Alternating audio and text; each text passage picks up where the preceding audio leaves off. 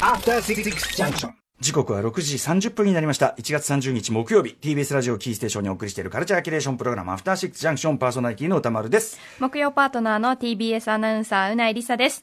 この後はゲストを迎えるカルチャートークのコーナーです。今夜はアイドルグループ、拳ファクトリーの広瀬彩香さんです。はい、広瀬彩香です。よろしくお願いします。いらっしゃいませ。どうもどうも、なんかお忙しいところね。いやいやありがとうございますなかなかこう、貴重な時間にこう来ていただいて。うでも、あの、このタイミングでお会いできるのも非常に光栄かなというのもございます。ありがとうございますはい。ということで、改めて広瀬さん、今夜はどのようなお話をしてくださるんでしょうか？おすすめの小説をご紹介しに来ました。ありがとうございますありがとうございます。After Six Junction. アフターシックスジャンクション。ここからはカルチャートークのコーナーです。今夜のゲストはアイドルグループ、拳ファクトリーの広瀬彩香さんです。よろしくお願いします。よろしくお願いします。広瀬彩香です。コシファクトリーさんもね、ライブダイレクトでね、えーはい2回お世話になりましたね。はいその時ももうやっぱ圧巻のね、スキルというかねい、やいやいやあの、もうアカペラスキルを磨き上げて、ありがとうござどんどんいます。どんどんかっこよくなってるなと思ってた矢先にちょっとね、衝撃的なまたニュースもありましたが、ちょっとね、えーその先に、えー後ほどまたそれもね、ちかちらりと言いますけど、うなぎさんから広瀬さんのプロフィールお願いします。はい。広瀬彩海さんは、ハロープロジェクト所属の5人組アイドルグループ、こぶしファクトリーのリーダーを務めています。こぶしファクトリーは2015年1月に結成し、その年の9月にメジャーデビューしました。第57回日本レコード大賞では最優秀新人賞を受賞されています。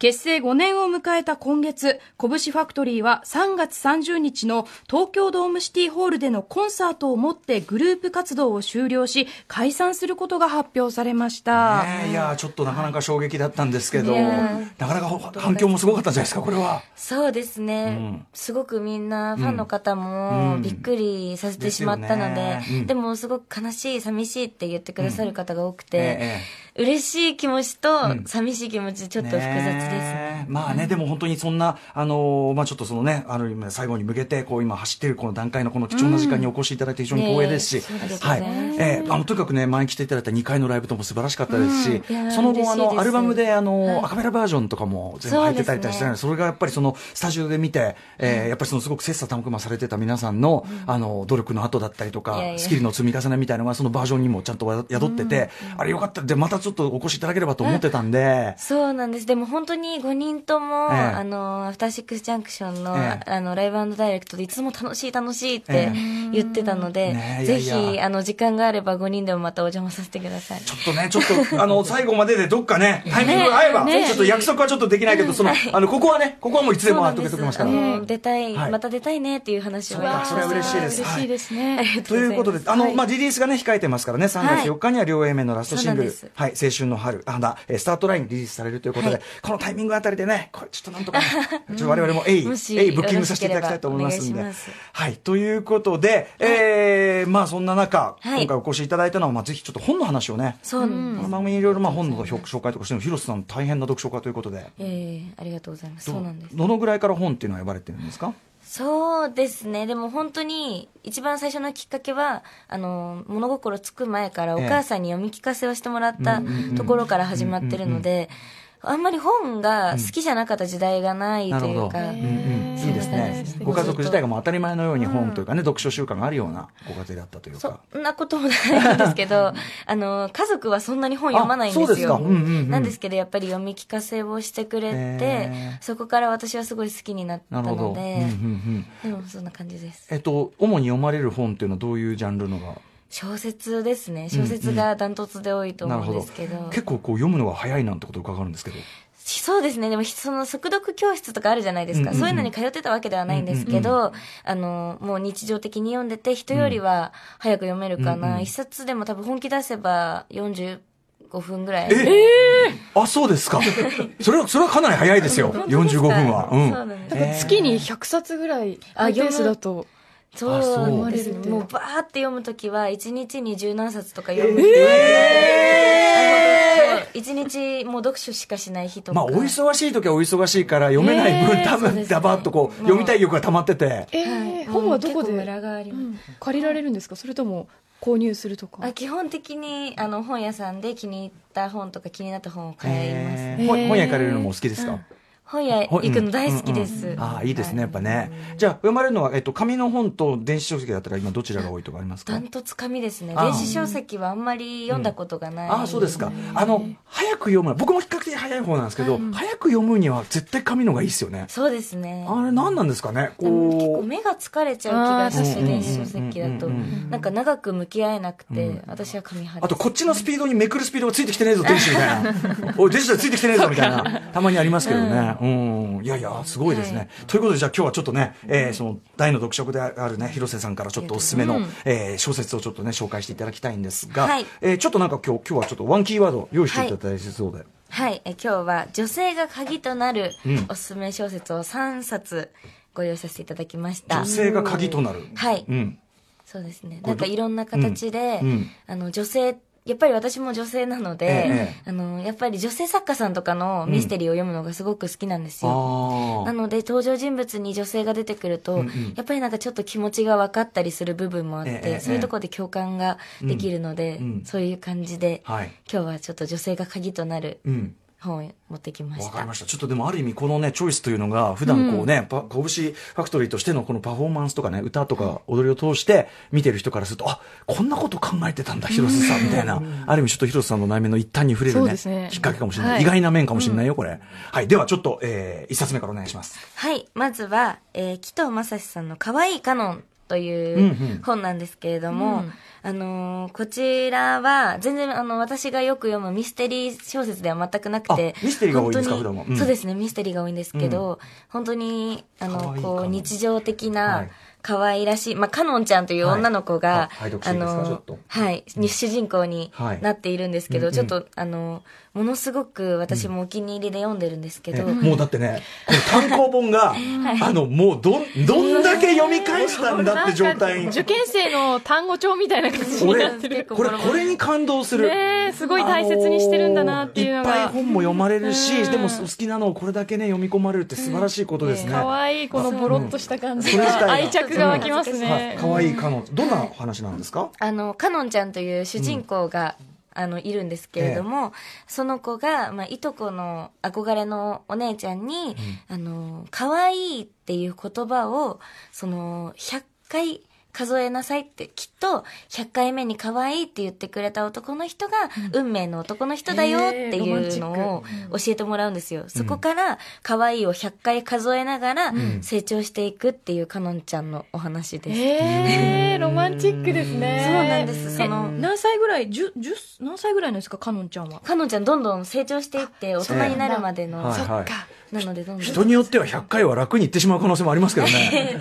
そうですね、でもそうなんです。そのかのんちゃん自身も、うん。本当に読んでいただければわかるんですけど、ええものすごく可愛くて、はい。もう本当にこう素朴な女の子っていう感じで、うんうんうん。その可愛らしさにもすごくこうなんて言うんだろう共感というか、うんう感動しますし、その周りの男の子がこう一人ずつ恋愛をしていくんですけど、本当にその出てくるキャラクターキャラクターみんな魅力的で、なんか日常的なんですけど、うんうん。ちょっとなんかこう刺激になるような、私にとってはちょっとこう生き方の鍵ともなっているのでその女の子としての可愛いっていう言葉だったりとか、うんうん生き方っていうものの自分の中では鍵になっている小説です。うんうんうんなるほど。へこれあの、あと、本の、その本自体のですね、その、えっと、なんていうの、フォントとか、うんあの字の組み方とかも、ちょっと独特ですよね。そうなんですよ。なんかちょっと、ちょっと小さめの、ね、フォントが可愛い。ページに対してちょっと小さめのフォントで、ちょっと可愛らしい字体で、そうなんです可愛いで、ちょっと空白が開けたこう字組みにしてあって、そうですねななんかこれ自体がすごく、なんていうのかな、風通しが、ページ開くと風通しがいい感じが。そうなんですよ。それで、あの、やっぱりその、文章的にも、その小説、普段の私が読むようなというか、普段ある普通の小説よりも、ええ。その開業が多かったりとか、うんうんうん。結構するので、読みやすさもあって、はい。私の友達にすごく本が苦手な子がいて、え貸したら、ええ。一気に読めたって言ってうんて、そこから本を好きになってくれたりしたので読書初心者さんにもすごくおすすめできる本です。ね。あのね、絵がついてるわけじゃないのに、ちょっとなんか絵本的な、そうなんです。ね、なんか感じもするというか。本当に幅広い世代の方に愛される本じゃないかなと思います。なるほど。え、でもね、可愛らしいし、そして僕、この、やっぱこのね、広瀬さんが読み込まれた、この一冊の、これね、これを見るとやっぱり、物としての本の魅力、読み込んだ本にしかない魅そうですねうんうん力であるなと思って、これ世界で一冊のいいもうですね、広瀬さんのね、可愛いカノンですね、これね。もうめくりやすいですもん。だいたい紙硬いじゃないですか。もういい塩梅で読みすぎてて紙も柔らかくなっててすごい読みやすい。お友達にもすごい貸してたりするので、うん素晴らしいですね。ほしい。かわいい。可愛いカノン、えー、はい紀藤正史さん、えーはい書かれてます。徳間書店から出ています。えーはい2008年にね、出た小説ということですね。でも先ほどからおっしゃってますけど、普段はミステリーとか、もっとえぐめの話をひょっとして読まれている？そうなんです。こんなこう可愛らしく、こう、まっすぐに、すんなり、みんな可愛いと言ってくれるなんて、そんな世界じゃない。そうなんです。なので、イヤミスと呼ばれる、ええ。あの、読後感の悪いええ。ミステリーが大好きなんですけど、だいぶ話違うじゃないですか。真逆でここからの2冊は、そんなイヤミスのもう代表とも言えるようはない2冊を、うん。あの、持ってきました。はい。まず2冊目は、私の一番大好きな作家さん、湊かなえさんのは食材といううん本なんですけど、あの、すごく、これも結構有名な小説なので、ご存知の方も多いと思うんですけれども、まあ、この本は、あの、一人ある女の子が、まあ、殺害されてしまって、えで、その、やっぱりお母さんが、あの、やっぱりその娘を失った悲しみから、その、その殺害される前に、ずっと一緒に、その、いた女の子たちがいまして、で、犯人とも会話したんですよ。ええその残された4人の女の子たちは。うんうんうんうんなのに、どうしても顔が思い出せないということで、まあ、あの、迷宮入りしてしまう。うんうんそこから、その、やっぱり罪を償いなさい。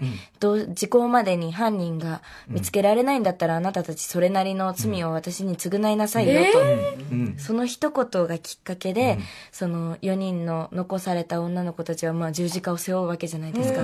そこからどういった形で一人ずつ罪を償っていくのか、どんな風にその、その後の人生に関わっていくのかっていうのが、一人ずつ詳しく、もう生々しく、あの、記されている小説になっているんですけど。その構造がもうすでに面白いですよね。その犯人そのものに復讐じゃなくて、それをね、知ってるはずなのに、はい。なん、なんでお前らそれが明かせねえんだよっていう、こっち側に行くっていうのも面白いし、はい。で、四者四様の事情がきっとあるんですもんね、ここからね。その、その、なんて言うんだろう、その、事件に関わってから、その自分たちがどういうふうに責任をこう感じてどういうふうに生きていくのか、そして最終的にそのお母さんにどういうふうに償いをするのかっていうところまで、本当に4人とも違った形でどんどんどんどん人生を歩んでいってっていうのが、もう本当になんか重たくて、すごくこう、なんて言うんだろうな、その普通じゃありえないようなことがどんどんやっぱり起きたりするので、ミステリー小説は。そういうところで、こう、うん、なんて言うんだろう、同じ女性として、あ、はい。こういうふうに、あの、思考がこう巡っていって、こういうふうに、あ、こんなふうに罪を償うんだとか、うんうん。こんなふうにやっぱりこの、一度、その、なんて言うんだろう、その言葉を背負っただけで、こういう、こんな間違いを犯してしまうのかとか、それが自分なりの正義だったりもするんですけどそういう、うん、言葉では表しきれないこう、もやもやとした感情っていうのがすごく残るのでなんかちょっと考えさせられるんですけどこれは本当にその、娘を失った女性、お母さんの一言が鍵となって、うん。本当に4人の人生を大きく動かしてしまうので、その、まあ、お母さん含め5人のはい。人生、確かに罪を償うっていうことに対しての向き合い方だったりとかっていうものが、すごくずっしりくる小説になってます。これあの僕その黒沢清監督がはい映画監督、黒沢さんがあのてワウワウのテレビドラマシリーズで、はい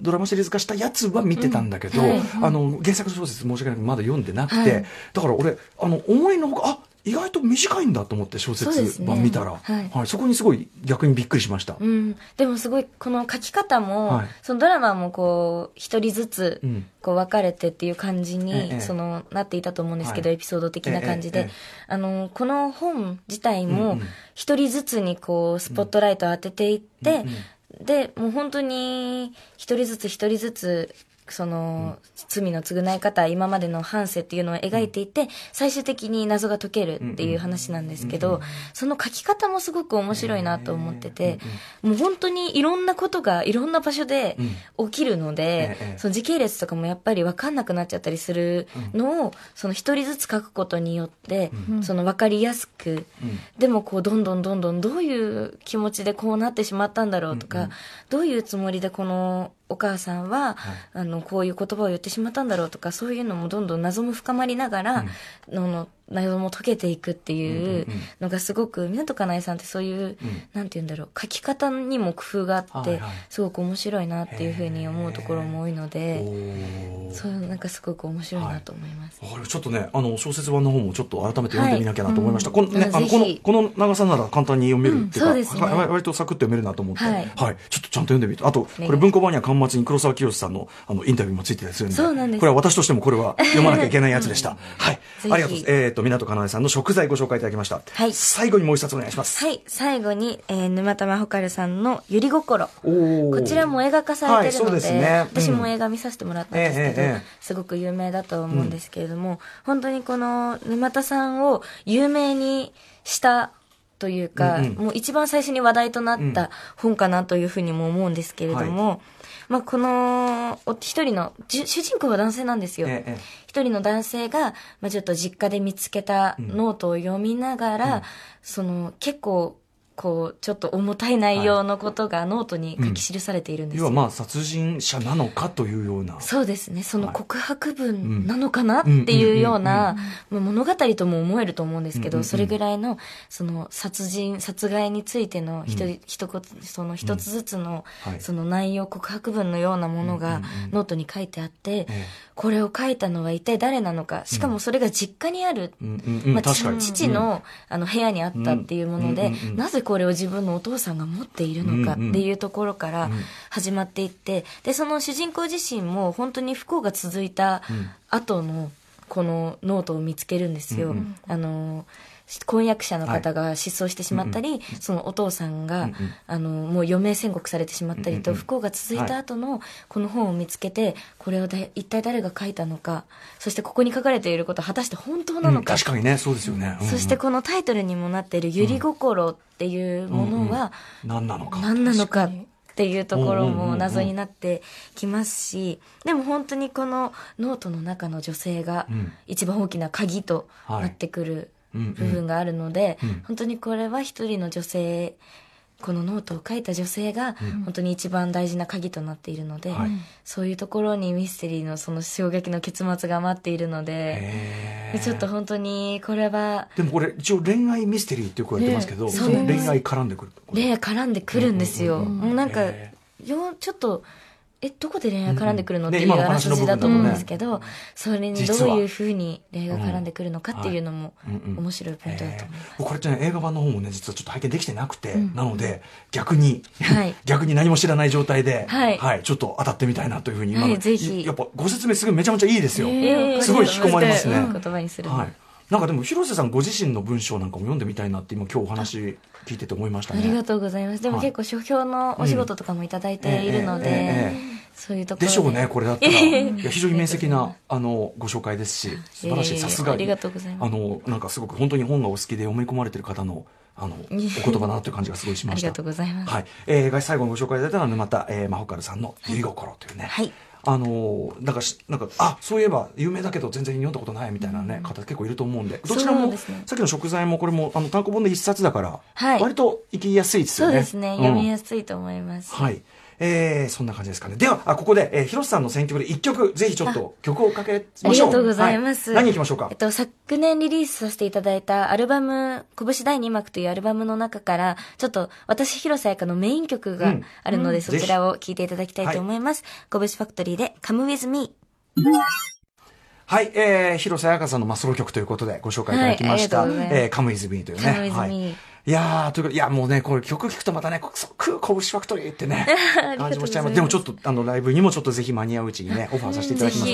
オファーといえばね、この今曲聴きながらね、ね。あの、今、構成作家古川光と一緒に ね、あの、この番組いろんな人に本をご紹介いただくっていう、はいで、いろいろまあ担当が SF 担当がいろいろですけど、意外とミステリー担当いねえなっていうのがあって、いかがでしょうね、これ定期的に。ぜひお願いしたいです。ミステリー大好きなので。ごご紹介の仕方もすごいねお上手だとわかりや思いました。すいし、面白かったですね。なかなかね、そのミステリーって言い方難しいところを、はい、結末言えないの確かにね、ネタバレとか絶対しちゃいけないジャンルだし。ねこれは ですね、犯人がですね、これねねということで、改めて今日ご紹介いただいた3冊、はい。えー、広瀬彩香さんにご紹介していただきましたのは、女性が鍵となるおすすめ小説3選として、紀藤正史さんの可愛いカノン、湊かなえさんの贖罪、沼田まほかるさんのユリゴコロ、この3冊をご紹介していただきました。はい、本当にありがとうございます。ありがとうございますえーでは、広瀬さんからお知らせことなどありましたら。はい、えー私、広瀬彩海の在籍している5人組アイドルユニット、こぶしファクトリーが所属しているハロープロジェクトの、えー全国ツアーがただいま開催中です。お忙しいところありがとうございますありがとうございます。まだまだ全国各地続きますので、ぜひお越しください。そして3月4日にはラストシングル、青春の花、スタートラインをリリースさせていただきます。こちらのシングルのリリースに伴いまして、えーリリースイベントも今週末から始まりますので、ぜひ、ハロープロジェクトのオフィシャルサイトや私たちの SNS などチェックしてみてください。よろしくお願いします。はい。ということで、今夜のゲストはアイドルグループ、こぶしファクトリーの広瀬彩海さんでした。ありがとうございました。そして今後ともよろしくお願いしますよろし。くお願いします。After Six Junction.